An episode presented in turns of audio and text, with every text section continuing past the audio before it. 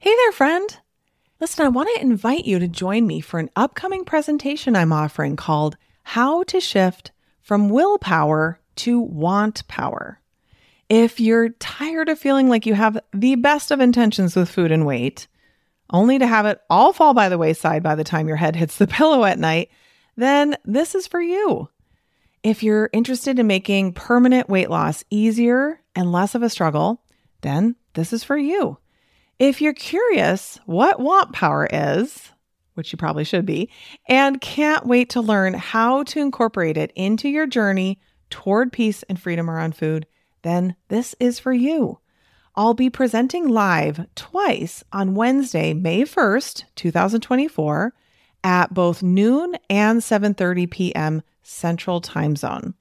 I'll answer your questions live and we'll have a really good time together.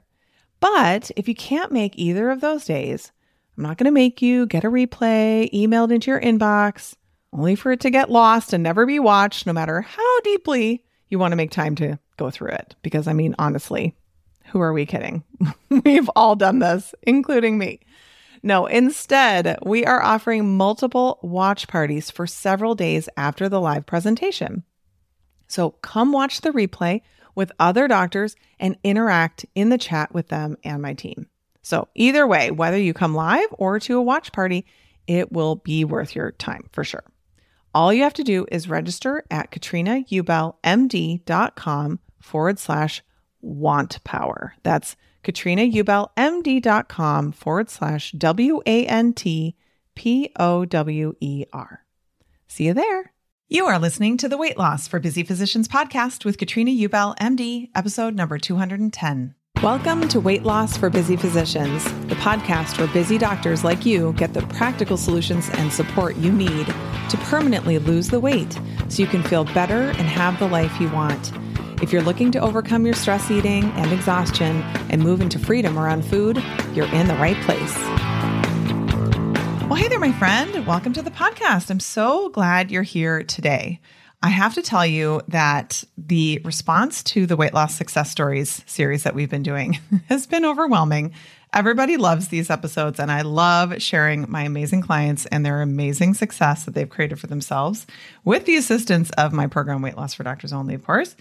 It's so fun. I just absolutely love doing it. Now, I had planned to, because I still have a few more in my pocket for you, I had planned to go 3 weeks before giving you the next one. But January 26th is actually the 4-year anniversary of this podcast, if you can believe it or not. I mean, I guess so, with so many episodes. And so what I've typically done, just kind of traditionally, is on the year anniversary, I have provided an episode that is a lessons learned podcast, like lessons learned from the previous year. And so I thought about doing that this week and moving it around. And then I was like, no, I don't want to do that. I want that episode to go really, truly on the 4-year anniversary. So I moved this success story episode up a week. So super fun. Then we'll go a little bit longer before we have our next one in February. So I want to introduce you today to Nicole Myers. She is an absolute delight. She's seriously so fun. I just love her, love her, love her, love her. She is somebody who just keeps showing up. I love that about her. If she doesn't get something, she's just like, okay, give me like the next little nugget, like the next little permutation, the next little iteration, like help me open my brain up just a little bit more. And she just keeps going and keeps going and keeps going. What she has created for herself and her life as a result of coaching in the Weight Loss for Doctors Only program is just incredible. It's just so great. And she's going to tell you all about it and her story about being an overweight child. And just, she's just an incredible human being. And she's just a super delightful person. I just love her. She's so great. And I can't wait to share her with you. I know you're going to be so interested in her story. And also, it's just so fun to see what people work on and what they create. A huge thing she's worked on has been dating. And that was something that she really put off for a long time. And I mean, I haven't been dating in a long time. This year will be our 20th wedding anniversary. So I can't necessarily speak to it myself, but I coach a lot of people who are dating or want to date or are avoiding dating or things like that. And it is a difficult situation to be in. especially if you do not know how to manage your mind. And when you do know how to manage your mind, it actually can be fun and enjoyable, and it doesn't have to be this awful experience. And so she's somebody in particular who has really taken a deep dive into that work to create something that's always been a dream for her in her life and to start looking for that companionship that she's wanting. So that's just something extra besides her weight loss that has been really fun. And she's just done so much work. She's just so great. I love coaching her because every time she comes back, like, okay, now I'm working on this. Now I'm back with this. This isn't making sense to me. I want some help with that. And I think probably part of what I love about that is that's very similar to the way I am. I'm like, this makes no sense to me, but here I am again, asking questions. I'm back. You can't get rid of me yet. So anyway, that's probably one reason why she, and just her personality resonates so much with me. But anyway, she's just a lovely soul, has such great, loving, calming energy and such great presence. So I can't wait to share Nicole Myers with you today. She also is a DO and she teaches some of the osteopathic manipulation work that I think is super fascinating. And I think that's pretty cool too. So all of you DOs out there, here's one of your people. So great. So please enjoy this episode with Nicole Myers. Next week, I'll be back with that lessons learned episode, 4 years. And there were a lot of lessons learned in the last year. That is for sure. Can't wait to share them with you. And I will see you then. Please enjoy. Hey, Nicole, thank you so much for being on the podcast. Thank you. I'm so grateful. I'm so excited to have you here. Excited to talk more. I know. Yeah. I know. You're a repeat customer. I love it. Repeat podcast guest. It's so fun. Crazy how this all works out. Right? I know. It's so good. It's so good. So would you start us off by just introducing yourself, telling us a little bit about yourself, what you do and all of that? Yeah. So I'm Nicole Myers. I'm a DO. I'm currently a course director for osteopathic manipulative medicine course at osteopathic school. And so I love doing that, teaching the students and just getting them excited about medicine and specifically osteopathic manipulative medicine and that part of our training and what we do. So that's where my passion lies. Yeah, I grew up on the East Coast in Philly. I guess that's what we can talk about. Yeah, born and raised in Philadelphia, went out to the other side of the state, Pittsburgh, for college. And then I went back to Philly for med school. And then, that led me to Florida, which I love for residency and family med. Mm-hmm. And then did an extra year doing neuromuscular medicine or osteopathic manipulative medicine. Yeah. I worked in Texas for a little bit and then came back to Florida because I loved it so much. You love it so much. That's awesome. That's so cool. Yeah. You know, I think the manipulative medicine part of being a DO is so cool. And I know a lot of people become DOs and then don't really do any of that stuff. Probably. I mean, would you say majority? So true. The majority don't. And so it's both like hard, with teaching students and because they don't see it kind of long-term being performed, but we just try our best. I'm really grateful to have like the colleagues around me who actually like do use it and practice, mm-hmm, mm-hmm. And I think even just the psychomotor skills that the students learn and how to use their hands. Oftentimes I hear and get feedback from attendings about our students that they're just way better at palpation. So even if they do general surgery or ortho or like another specialty where they're using a hand a lot, PM&R is a great one, but they're just so much better at their hands. Yeah. And I think that matters, especially in some specialties, especially to have students with that background, even though they might not do manipulation, even though I really want them to. I'm so passionate about it. Like, use your skills, guys. But these also, the palpation skills are like that skill, how to do an actual physical exam on patients, right? and like actually do an exam, actually touch a knee. If somebody has knee pain, we'll just look at it and like order and, an imaging. Yeah. Like actually examine, right. That part of the person's body is what we also, and I try to like also emphasize with them, and that the skills they're learning, they can use wherever they go. Yeah. I mean, so I grew up in the Detroit area for like second half of my growing up, and with Michigan State medical school being there were so Michigan State has an MD school and a DO school. Mm-hmm. And so there were tons and tons of DOs. I think Yeah. Most, if not all of my various doctors that I saw growing up were DOs. Oh, and cool. I remember even in medical school, I saw a family medicine doctor who was a DO, and I was having some like lower back or hip issue or whatever. And he totally did some manipulative stuff on me. Cool. And it totally worked. It was amazing. I was like, this is so cool.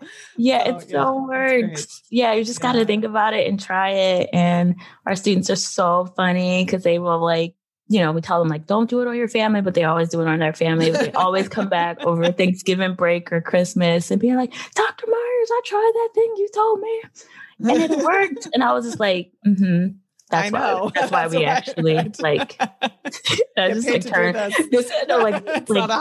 trying to teach you the truth here.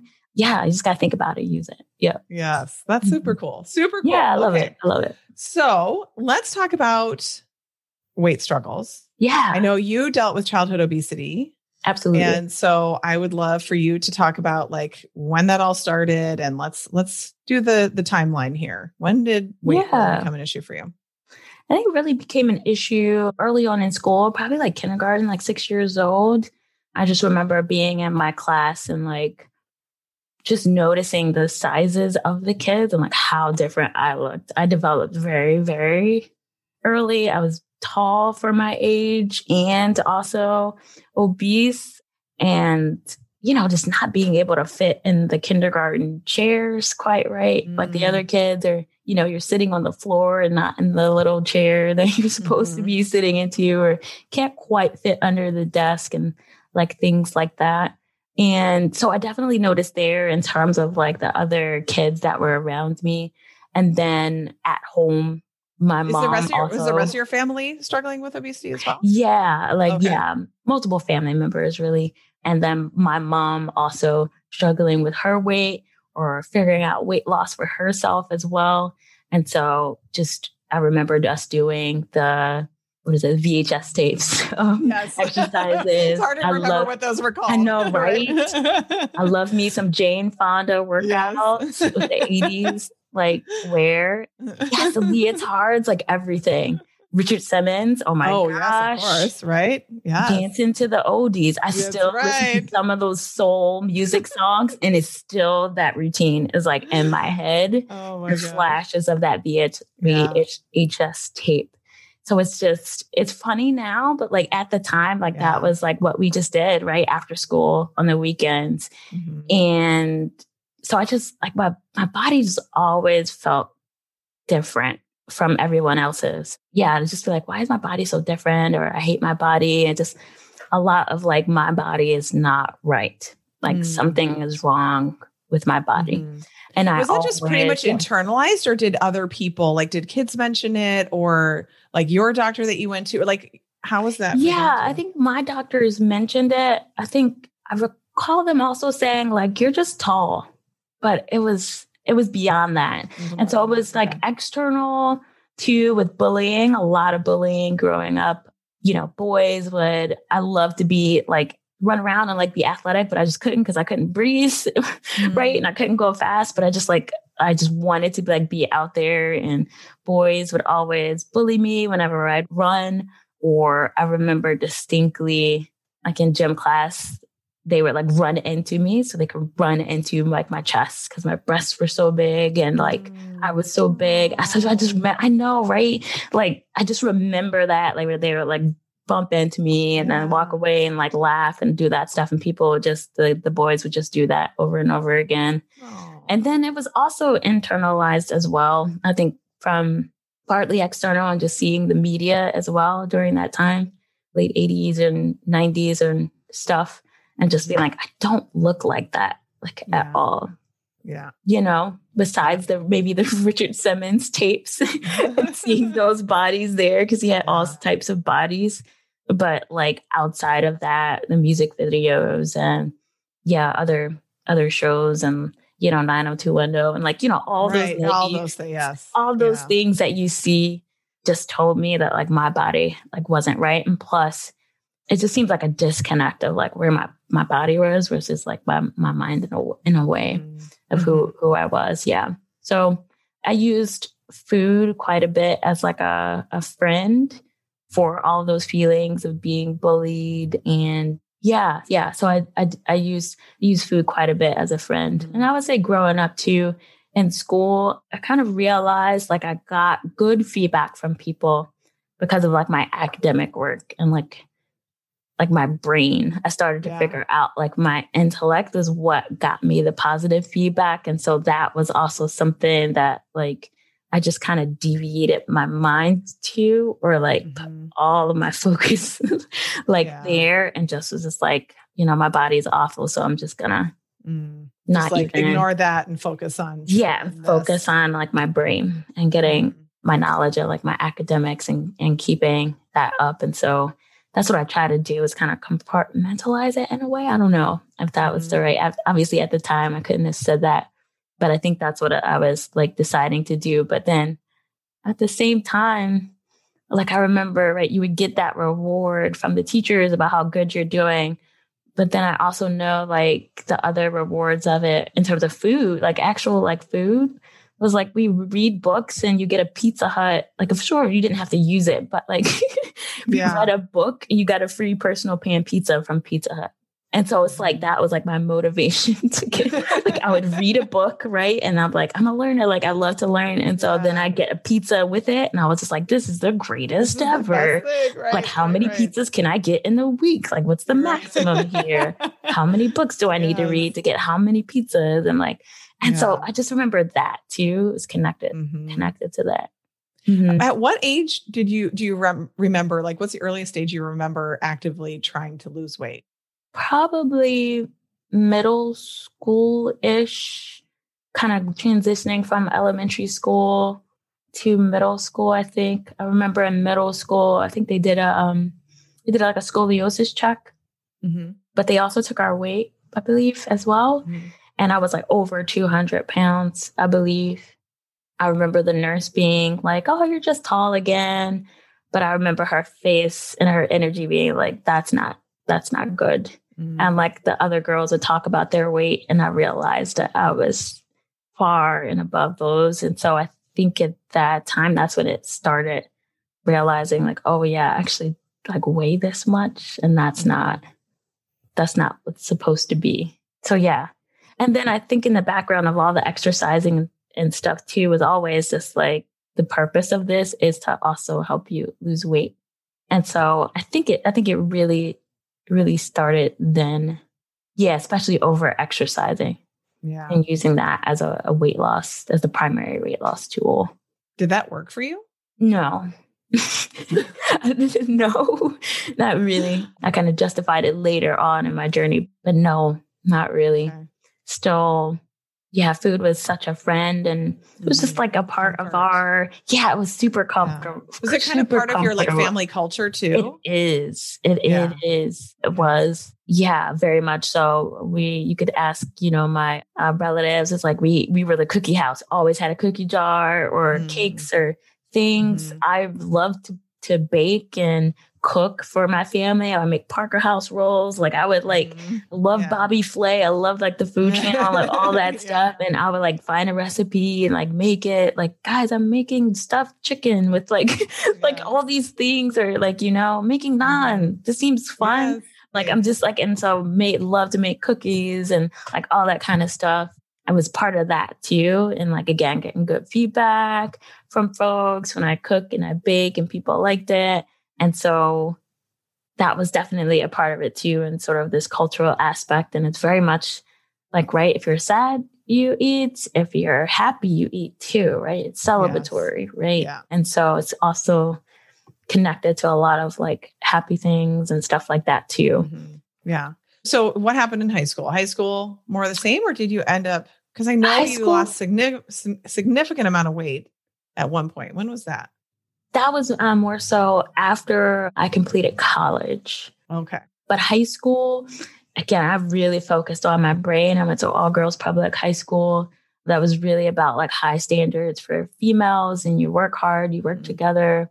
Super awesome place to go to school. But again, I just detached from the body that I hated.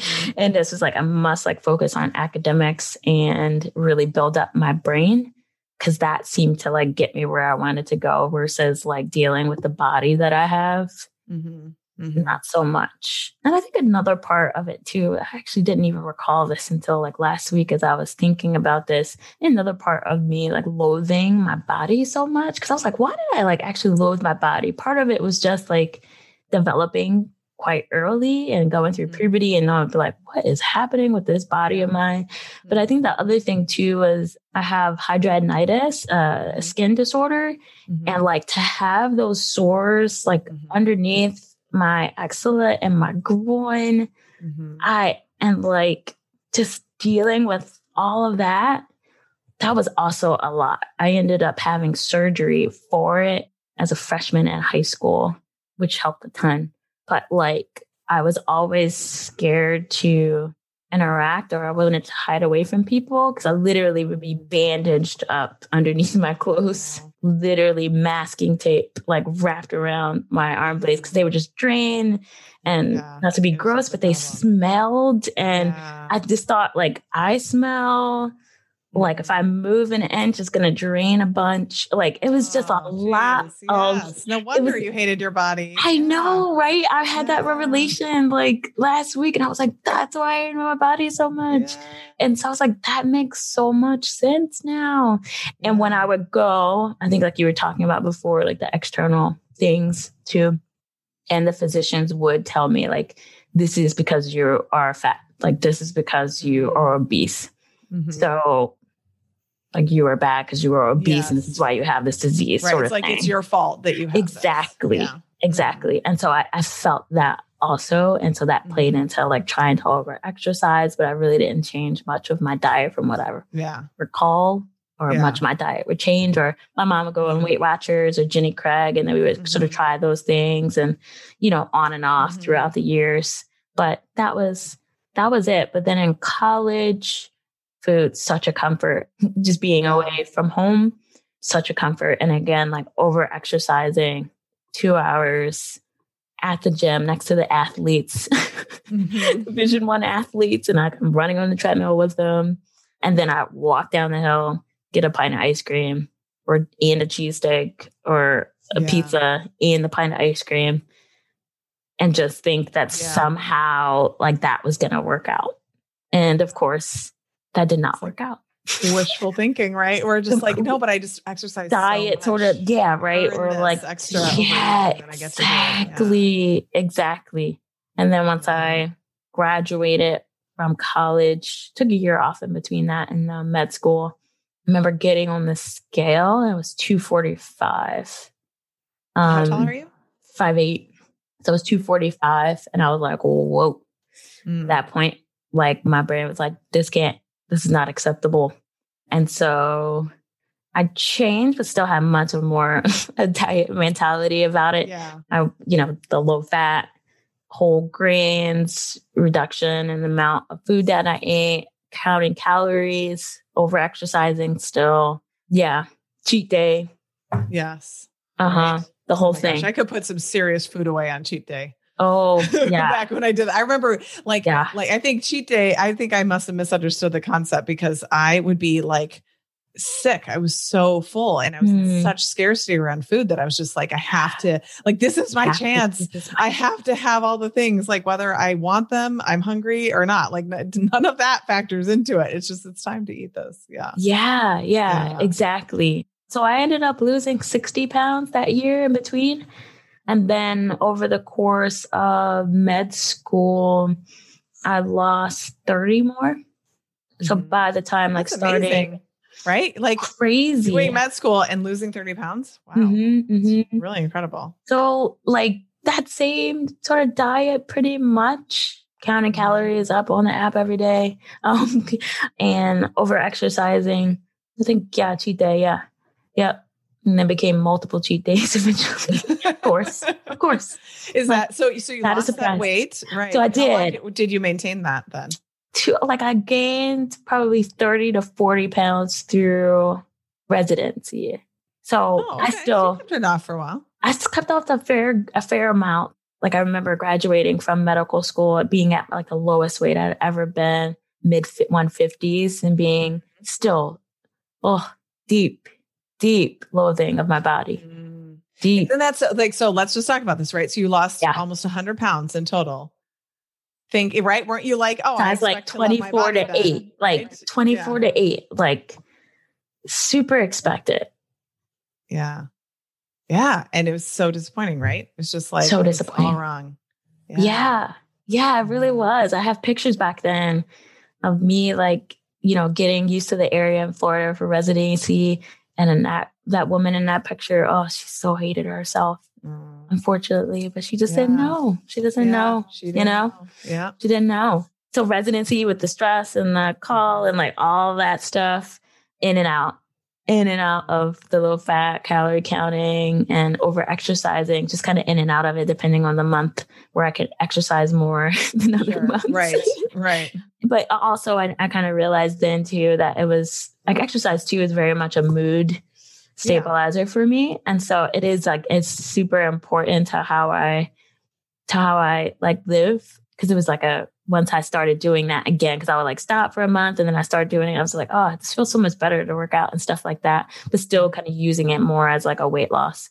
Like this will lead to weight loss when I do this versus just like enjoying Zumba for Zumba, you know? Right. Just having a good time and feeling good in your body and right. That you can do that. Yeah. And around everybody else in the class and stuff. And so, So by the time I graduated residency, I was like in the, I had gained about 30 or 40 more. Mm-hmm. Yeah. So then attending. Right. Yeah. Hit attending life, moved to Texas to be closer to my family. Soon realized that the work situation that I was in, or at least for me, seeing 50 patients a day was not the pace. Yeah. For me, that works. It's just not the pace. I thought changing my pace from what I was doing before would be like refreshing. But it was not refreshing. No. I love my patients still and stuff and the colleagues I work with, but just that pace of things was not for me.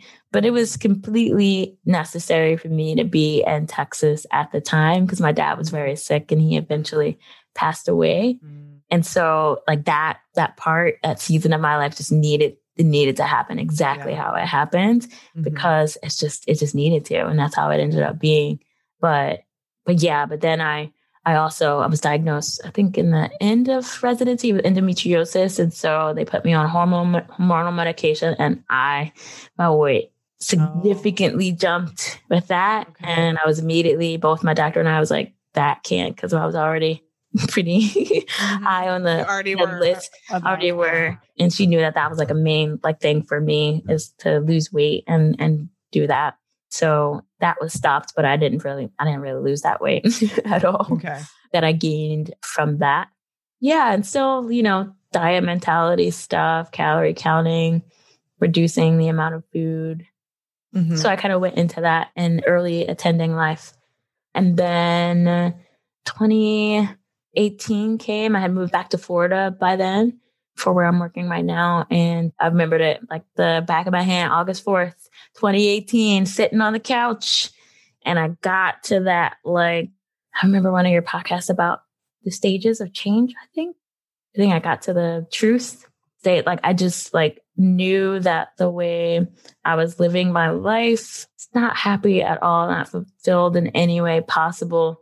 That right, I was the common denominator. Like, I know I needed to be in Texas where I was at the time for that season of my life. But then like I moved and it felt like hardly anything had changed. And I'm still on this weight loss thing that I've been on for like this movie that just keeps playing over and over again of my life.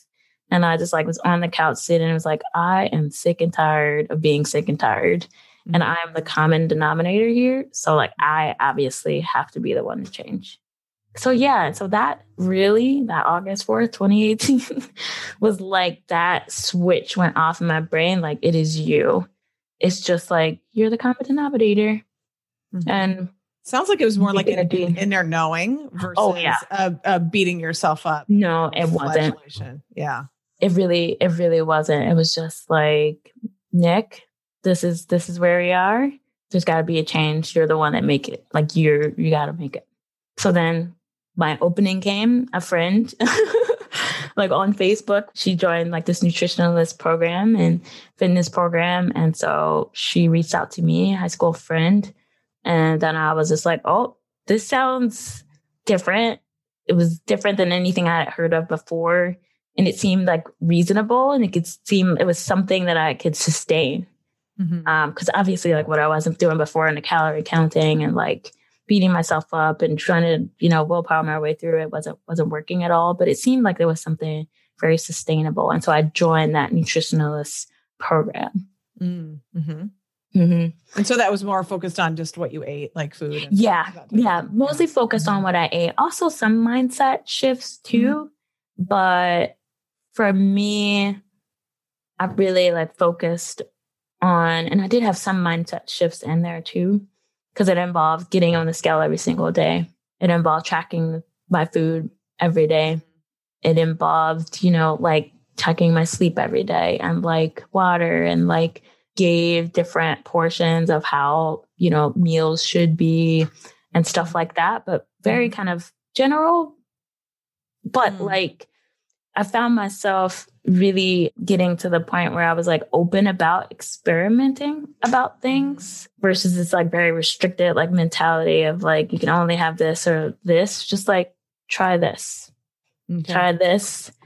And then I kind of tried this, and I got like way better at like figuring out actually like what foods fueled my body the best. Mm-hmm. And so that felt really good to be like, oh yeah. I felt tired like 100% of the time of my day. Yeah. And then now that I'm like fueling my body in this different way, it's like, I feel like I have enough energy all day. Like, yeah. And just noticing the change in the fuels that I was like giving my body was really powerful to see. And that I could also, it's not this restricted thing. Mm-hmm. Like I always felt like I was always trying to restrict myself when I had that diet mentality, Yeah. Yeah. But with this, it had changed to let's experiment. Let's just like see what your body likes, and let's see how your body responds. And then I would see my body respond in positive ways or in ways that didn't serve me well. And then I'd be like, oh, okay. Do I want to, do that again? Like, right. Is that pizza worth it? Or, and I started to like kind of see the pattern sort of develop of that, like fueling my body well or not so well. Yeah. So it was really helpful for like very much like the food thing, some mindset shifts, and just developing the habit of getting on the scale every day, tracking my food every day was very important for me to like realize and do. Cause I did have like, why do I have to do this every single day of my life in the past? Whereas now it's just like, this is checking in. Like this is just checking in with me. It's not. It's a reconnection with yourself. Yeah, it is. Right. Like, am I following my plan for today? I think we've talked about too, like my tomorrow self is going to be really excited about like what I did today. That kind of like, she's going to be so happy. Yeah, she's going to be so happy. Like, right. What she did. Mm-hmm. And so like thinking more along that lines was really helpful. And then also starting to really see how exercise really did affect my body and how that was not basically just doing that for the amount of time that I did and working with a nutritionalist. Like it just, I was able to see like, oh yeah, exercise has no role in like my weight loss. It is like purely like a mood thing. Like it just helps me balance out like how, my emotional life, and just gets me at a, like a nice, like little balance point. But also I do, right. I love sports. I love to be like athletic and work out and stuff. And so I do like to challenge myself too. But like, I also was in the process of learning, like, what's the line there and where's my line, and like making sure I don't like cross that line, or catching myself when I go into like, oh yeah, you should work a little extra today. Like, nope, that's not it. Yeah. That's not what we do. That's not what we do. So yeah, that's so much success in this program. Yeah, I lost 75 pounds. Yeah. I lost 75 pounds, I guess, over a year, maybe a little bit over a year. But again, I still had a lot of, I remember dealing with a lot of food chatter, still a lot of urge eating, over desire, weekends going nuts. Like, oh my gosh, it's a new day. It's like a new 2 days. Like somehow this is different than Monday through Friday. one day I remember it just dawned on me, like, what if I just ate exactly what I ate on like Monday, Tuesday? And my brain was like, what? Like, right? You can do that? I did it. Like, I was like, that was like the simplest thing, but like, yeah. I was really like the weekends are my time to like go out there, go to the farmer's market and have all the donuts, the fresh donuts. Like, like it was just like, I gonna got myself like in those like loops over desire, urge driven eating a lot more. And I think still at my core, it's like, you can't keep this off too. Like, you just had that belief, like, this is temporary. Yeah. Yeah. In a way, like, I was just like, this is working. This is completely sustainable. But then there was also this very much belief, like, you have not done this in the past. Mm-hmm. So therefore, you're like, you will not be able to do this in the future. Mm-hmm. And so that became like clearer and clearer as I was, because I had blown past so many goal weights by this point. Yeah, like, I just wanted to get to my BMI. Yeah. And then I was like, I guess I'll get to like where I graduated at med school. And then it just like kept going. And I was like, wait, where is this going? Like, I was just like, okay, like I'm still within normal BMI range. Yeah. But then that belief started to really come to the surface. And when I really started to sort of like flatten out, my weight started to really flatten out. Like it's just above like my mid BMI range, like just above it. So I was still doing a lot of weekend, like overeating, urge driven eating. And that underlying belief was still there. Like, who is like, how are you going to maintain this? Like, you have no idea how to maintain this. Yeah. Yeah. So then so that was in 2018. So that's really not. So 2018, about a year. It's not that long at all when I think about it. And then, I started like 75 pounds down. And then you came into my life literally not that long ago, really. It's been a year now. Yeah. But in October 2019, I think I saw a Facebook ad. I'm not even sure at this point. Somehow you came into my world, which was just incredible. And I started listening to the podcast. Yeah, I think it was through Facebook or Facebook group, maybe the women physicians group or something. I think another friend is doing podcast too or something like that, women physicians group on Facebook. And then I started listening to your podcast and I was just like, what in the world? How does she know exactly what's in my brain right now? And like, I wish somebody told me this before. It was just like so eye-opening, mind-blowing, but yet simple, but yet also like, oh my gosh, I've been living this way like my whole life. And like, there is a whole kind of different awareness and just a whole new awareness of my life. Cause there still was like no processing at all of really emotions in a way at all that was like a good or still, I would say food was still like my main comfort source. Yeah. And so just listening to your podcast, it's like, how does this lady in like the mid US, northern mid, I was like, know exactly what's going on in my brain right now. It was just like so unbelievable to me that everything that you were talking about was things that I was just like feeling on the inside, but I just like could not express like how to work through them or how to just like approach it. Because I felt like, you know, during the nutritionist program, I was kind of getting like hints of these things or hints of them, but like, it was just like not coming together or but it's just, it was just all because I wasn't aware of like what my thoughts were, right? In the whole model. Like I wasn't realizing how much I was just living in my old models and scarcity.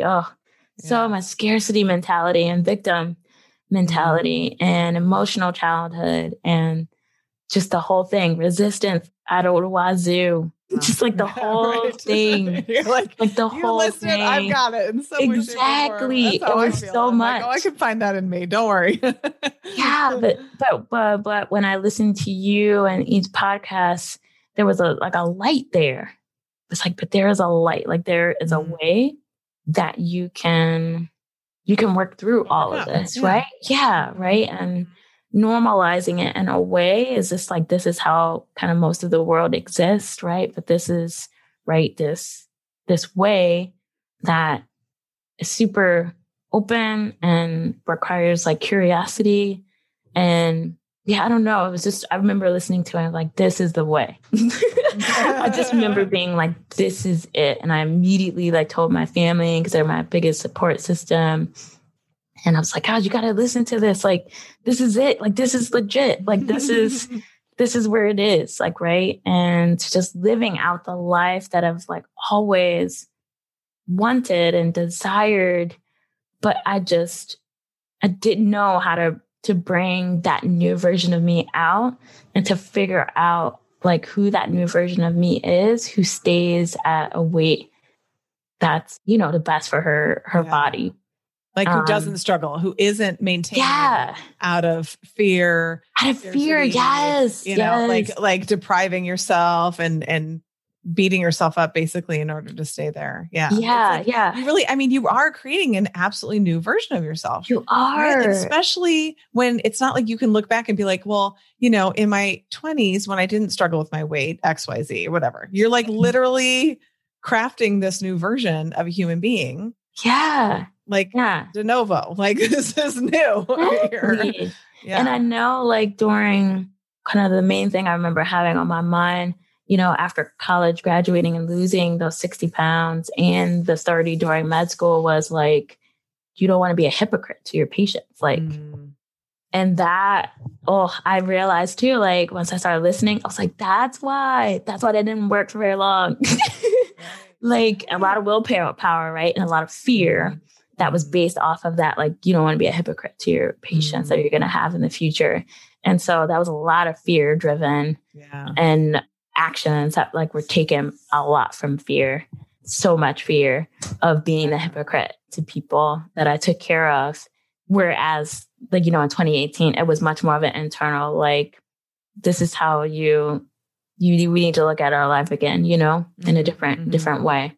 But just listening to your podcast and really starting to implement things, I'd say probably just even doing thought downloads, even though I had no clue what I was doing, but just listening to the podcast, doing thought downloads, asking myself the better questions, like, how does this serve me?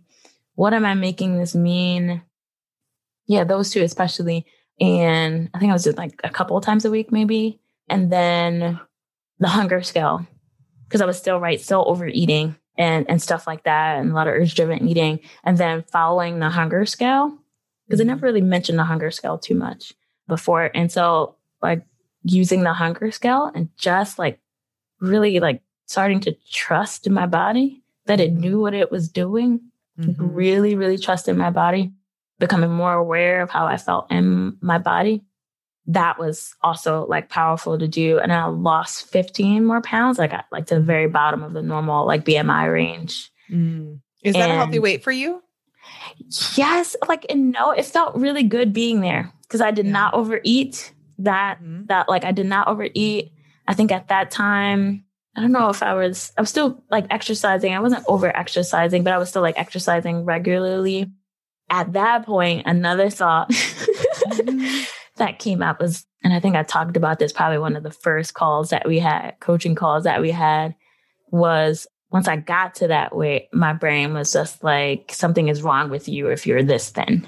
Because I think I had, at the time, I remember like I had received messages when I was younger too, that like, if you are that thin, like something is wrong with you. Like you're sick, like you have some terminal, like you're ill, sickly. You're on drugs. Like you're somehow like sickly. And so then I like write the model, if you go through the model, if I think that thought, like, I am not going to want to maintain that at all. Of course, you'll end up sabotaging yourself in order to gain weight. So you don't think that about yourself. Yeah, exactly. And so I realized that I'm like, I'm so glad I have this work. Right. Realize that and realize like where that leads me and what results that eventually lead me to. And I was like, oh, okay. That thought is completely optional. It's completely like made up. It's just something I believed for a long time.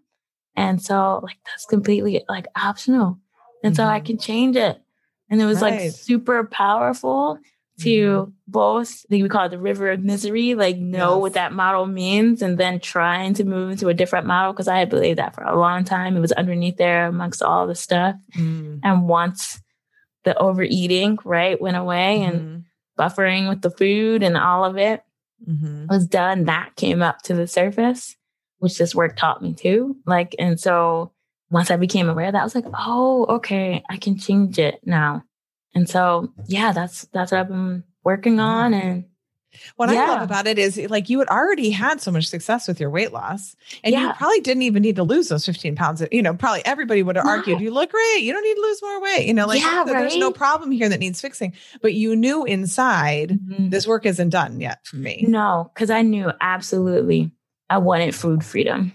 Yeah. Like, I remember that being like, I never have any mantras or like anything like that ever in my life. But somehow at the end of 2019, it's like, we're done. Food freedom. Like, this is happening now. That's like we're done. Next step of this process for you. Yeah. And I love, and I mean, it's not surprising because of the amazing results you've gotten, not only just with losing those final pounds, but just with your whole life, you know, transforming your relationships and like so many things in your life. Yeah. Like, you just kept showing up and you kept asking for help and kept asking for direction. Yeah. Like, I always love that about you, because I'd be like, oh, great, I'm coaching Nicole. Like, I know that this is going to be like the next, like, you've done whatever, like you've worked through whatever it is we last discussed. And you're like, I'm ready for the next thing. Or like, now I'm butting up against this next obstacle. I don't know how to get past it. And like, watching your progression has been, just as a coach, has been so fun to just see how much change you've really created. And, you know, I mean, I always think of it as like, I obviously not doing it for you, you know, me and Jane, like, we're all here for you and supporting you. And you like, you know, so awesome. I would love to be able to contribute, but you're really the one who keeps showing up for it, who keeps being like, yep, let's do the next thing. Let's do the next thing. Like, committing to this process, and your results, of course, are such a testament to that. So, you know, and I remember you saying too, just like the 3 Ps, the patience and the practice and the persistence has been, that's been it. Yeah. So you just much. Keep going, right? It's just like, you just keep going. And eventually you figure it out. Yeah. You do. And when I, you know, started, I remember like asking you, like, can I do this program? Like, I don't really have weight to lose, but I know my mind is a mess. Yeah.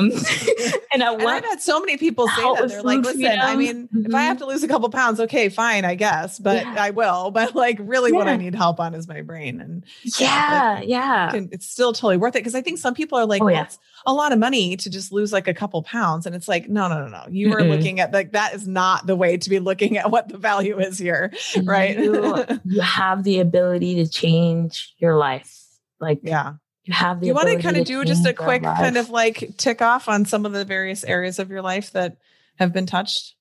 Yeah. I think I was onto the whole self-worth thing and self-love thing early on, like, of being like, you know, to love myself unconditionally, or my only job is to love myself, just really being linked to that. I still read it in my phone pretty much every day. My only job is like to love myself.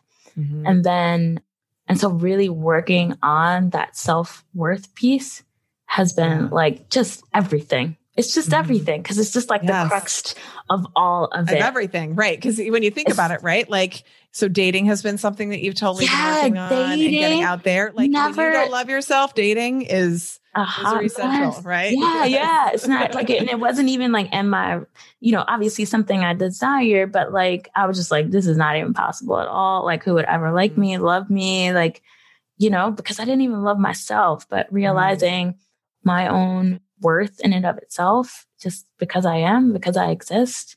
Huge. Yeah. Yeah. Just like all of that. It was just super like essential to like, just allowing me to just grow and dream and just realizing like so much is available to me when I come from that place of love. And we talk about actioning from love and not fear a lot. And when I action from that place of love, like tremendous things can happen within me personally, but then like outside of me too. It's like an extension of everything, right? That love that I have for myself now, it's like I can more freely give it to other people. And that has also been like super powerful to see that change and that new person, a new version of me that I am now, and like how I show up for my relationship with my sister and my mom, especially because they're my closest people. And just really coming at it like my only job is to just be there. Right. And to drop any manual. Obviously, I'm still working on stuff, but like just to drop any manual that I have for them, or at least recognize that at first and foremost that I have a manual. Mm-hmm. And then how can I put that on myself? And what you mean by that is like expectations for somebody else that they have to act a certain way so that you can be happy, and instead going, oh, I expected them to be the certain way. What if I expected myself to be the way that I expect them to be? And how might that transform this relationship? Yeah. Yeah. And so that's just been so powerful to just live in that more contented space around it versus always like wanting somebody to do something or change, but just like to accept people like as they are. It just like, it just lifts so much extra stuff. And like, right. Just like that, staying out of their business. So much better. Right? I like just staying in my own business. I got enough stuff and my own human brain to deal with. I like, I don't need to take on other people's human brain. Right. And it's just, it's so funny to like, be so in love with people. But it's like, how could I love them even more now? Like, it's just like incredible to like realize that, like, how is that even possible? But it is possible. And so, and loving yourself more and more and more, right? Like, cause it all, like the more you're able to love and accept yourself, the more you're able to offer that to other people as well. Yeah. And so that's been incredible to see. And to the dating thing and work has been like a lately a goal to kind of work in the dating. And I think even just like writing in for coaching and literally just getting the line like, yeah, so what if you're disappointed at work? Yeah. What if you're overwhelmed at work? And just being like, what if it is that? And I'll be like, oh, okay. I'm not supposed to be like rainbows and daisy if it's about my job all the time. Just like dropping the expectation. Right. It's like a normal human experience to have an array of emotions. Yeah. And to just like sit back and realize like not expecting my job to be like the end all and be all of who I am, even though I'm super passionate about it. And I feel like this is the job I've been called to, but also like putting it in its right place and not... Yeah, just like putting it where... Yeah, it's like not your job's job to make you happy. You happy. Right? Like, yeah. So it's like, you've got to show up, get out of it. Like you're in charge of what you get out of it, taking ownership for your experience, good or bad. Yeah. And then getting onto the job of making yourself happy, because that's your job. Not your job's job. Yeah. Not my job's job. Yup. Mm-hmm. And so to just realize that, just be like, oh, okay, I could do that. Like I could just show up. Right. Like I sometimes like you're similar to me. I'm like, oh my gosh, that's how the world is. Oh my gosh, I had no idea. Okay. Okay. Let's go for it. You know, and so it's just that so one good little revelation, like, oh yeah, it's not, you know, right. Not all supposed to be like this one way. So other work that you did was relating to your faith. Yeah. If I recall, your father, like you grew up in the church, your father minister. Yep. Minister. Right? Yep. You got it. Yep. And so this has been a super important part of your life. Super. And you feel like coaching has helped you feel faith more deeply, I guess is what I'm trying to say. Yeah. Yeah. I really believe what I believe. I don't know if that sounds right. Yeah. Really, like, understand what you believe and why. And and really see and like take it through a model and like see how that works out for me and see how that does serve me so very well. And so just to have this that openness and that curiosity about what I believe and not think like, you know, judging myself for like questioning my faith or anything like that. But it's just like, let's just see, like, you know, just being open about it was really helpful to just be really open about it and be like, okay, if I put this through a model, you know, whatever it is, a verse or whatever it is, if I put this through a model, like this serves me, oh my gosh, so well. And so it just helped me really reaffirm what I believed and just increase my faith so much. And using, I think too, as a way for me to really connect with that love for myself and in how God sees me. Yeah. As like an example of a way of how I can extend love to myself. It just gave me like this template, you can call it, but like this way to see how I could extrapolate that to myself. And I had to work through too, just like, you know, is that selfish? I'm being like self-centered because I feel like some some parts of faith, like faith. Yeah. And often like, that is the message. Right now you're making it about you and exactly. and all that stuff. Mm-hmm. But I found when I was open and curious about it and did my work and digging in further, it's like, no, mm-hmm. this is all connected. Like for me, yeah. it's like, this is all connected to that. And it just reaffirms it. And it shows mm-hmm. me over and over and over again, how it serves me when I incorporate my faith and who I am and what connects me to my purpose for mm-hmm. being here and what I'm doing. That's all a part of that.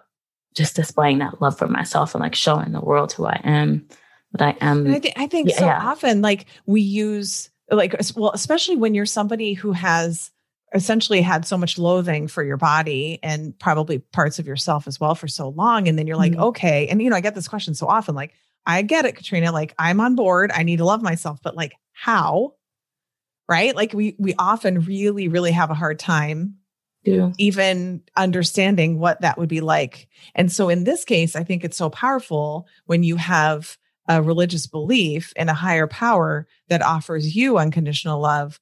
If you believe in that, you can kind of think, okay, well, if that is unconditional love, like, could I offer that to myself as well? Like using that, like you said, like as a template, as an example, to start creating that for yourself. I think that's such a good use of religious beliefs, right? Because it's so easy for us to, so many people use it against themselves. So yeah, absolutely. You're able to see that.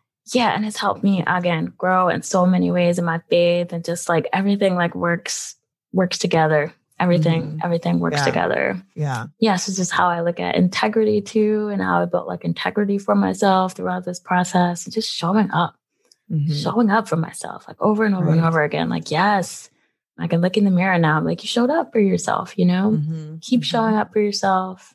And I think also just like also using too in a way of helping me to go from that scarcity mindset to that abundance. And like making that transition too. Yeah. Like oftentimes I, when I'm having different thoughts or my intentional thoughts, I try to like, if I come from scarcity a lot, like I try to like get to like a grateful acceptance, like finances was another area that I worked on too.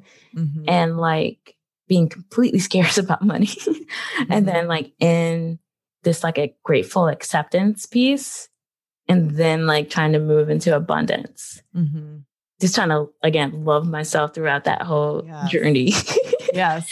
Too. Right. And not like beating myself up if I go back into scarcity and then I'm back into grateful acceptance and then I get to abundance and then I go back. I'm still learning that lesson a lot too. Well, and I just think sometimes too, like, can it be okay if that is just the way this will be? Like, and that, maybe over the course of time, we spend more days in abundance than in scarcity. And then even more time, like most of the time we're in abundance and, rarely we go into scarcity, but that like, of course, when certain things happen, those old thoughts or patterns will arise. It's what we do with them when they arise versus going, when will this be completely extinguished and I won't ever have a thought like this anymore? I don't know that that's going to be the experience for most people. And when that's your expectation, it's easy to get disappointed. Like I've done all this work and my brain still does this. Well, same for like urges for food. I'm always like, if push comes to shove, my brain will be like, I don't know what the solution is.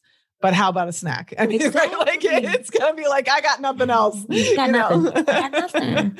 Yeah. And I'm learning that lesson even now over and over again, as I continue to just like grow. I have so many dreams now, or like, I just like, I feel like I'm bursting out of the seams.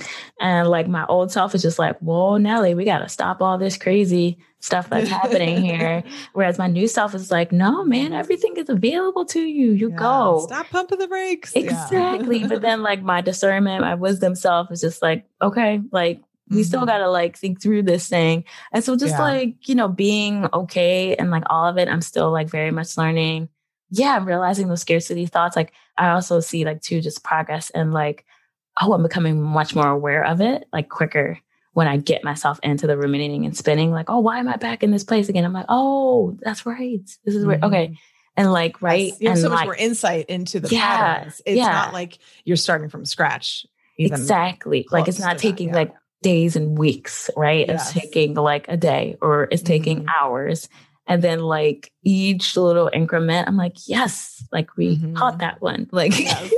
right. Caught that thought. Like that's not who we are. Like, or like, right. My thoughts are not who I am. And just realizing, like, breaking it down, that kind of stuff for myself has been like really helpful lately as I'm doing so many new things and learning how to play the guitar and dating. I'm going to get like so many things that I'm doing.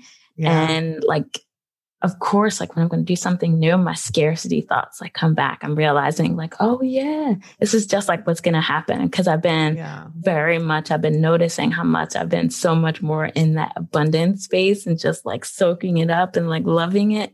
And then once I'm like starting to do something new, my scarcity thoughts like come back. Oh, and that's being comfortable with that happening and being like, this is. And expecting it. It's like, I'm doing something new right on time. Right. You know, like here it is. When we have our coaching calls and I was just like, nothing's going wrong here. I'm like, oh yeah, that's right. Nothing is going wrong here, is it? Like, no.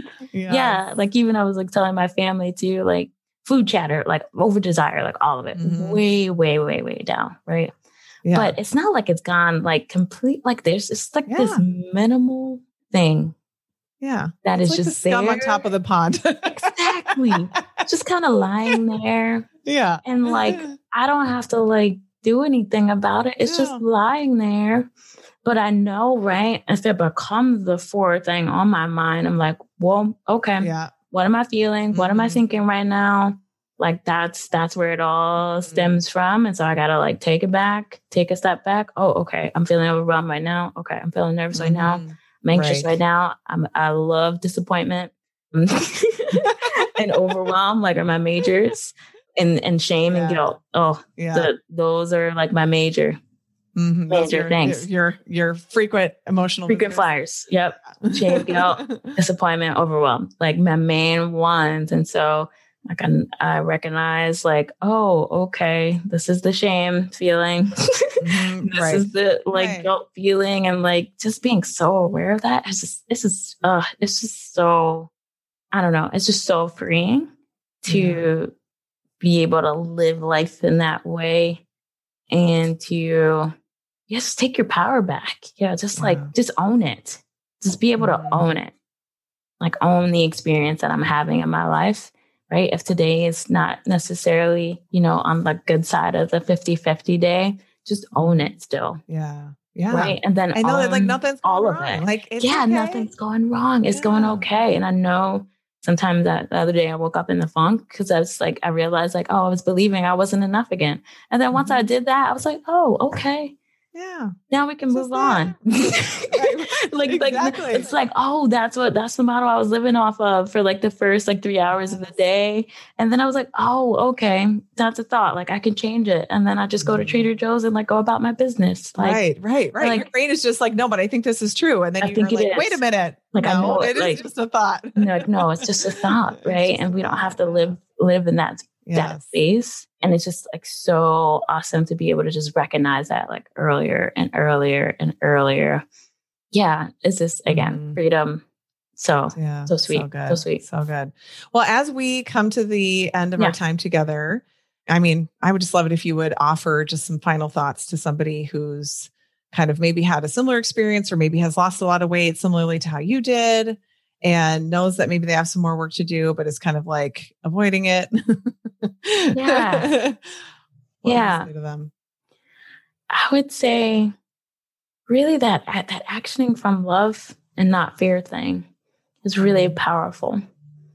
And so just really being open to coming at yourself from a loving place, a compassionate place, no matter where you are on your journey, and seeing where there's fear there and how you've been just recognizing that. If I've been moving from a place of fear versus a place of love, and just knowing it is possible to do it from love. I think, it is so possible to do it from love. And then I know like in my journey, like early on and, you know, losing the weight and all that stuff, I was doing it out of so much fear and like hatred and drill sergeant, like talk to myself. But when I came at myself and from a much loving place, it's just all started to open up. Yeah. And the solutions came, mm-hmm. and the way to figure things out came. They just came. Mm-hmm. Yeah. Just starting to approach yourself with more compassion, mm-hmm. and see ways to action from love versus fear, and show up for yourself.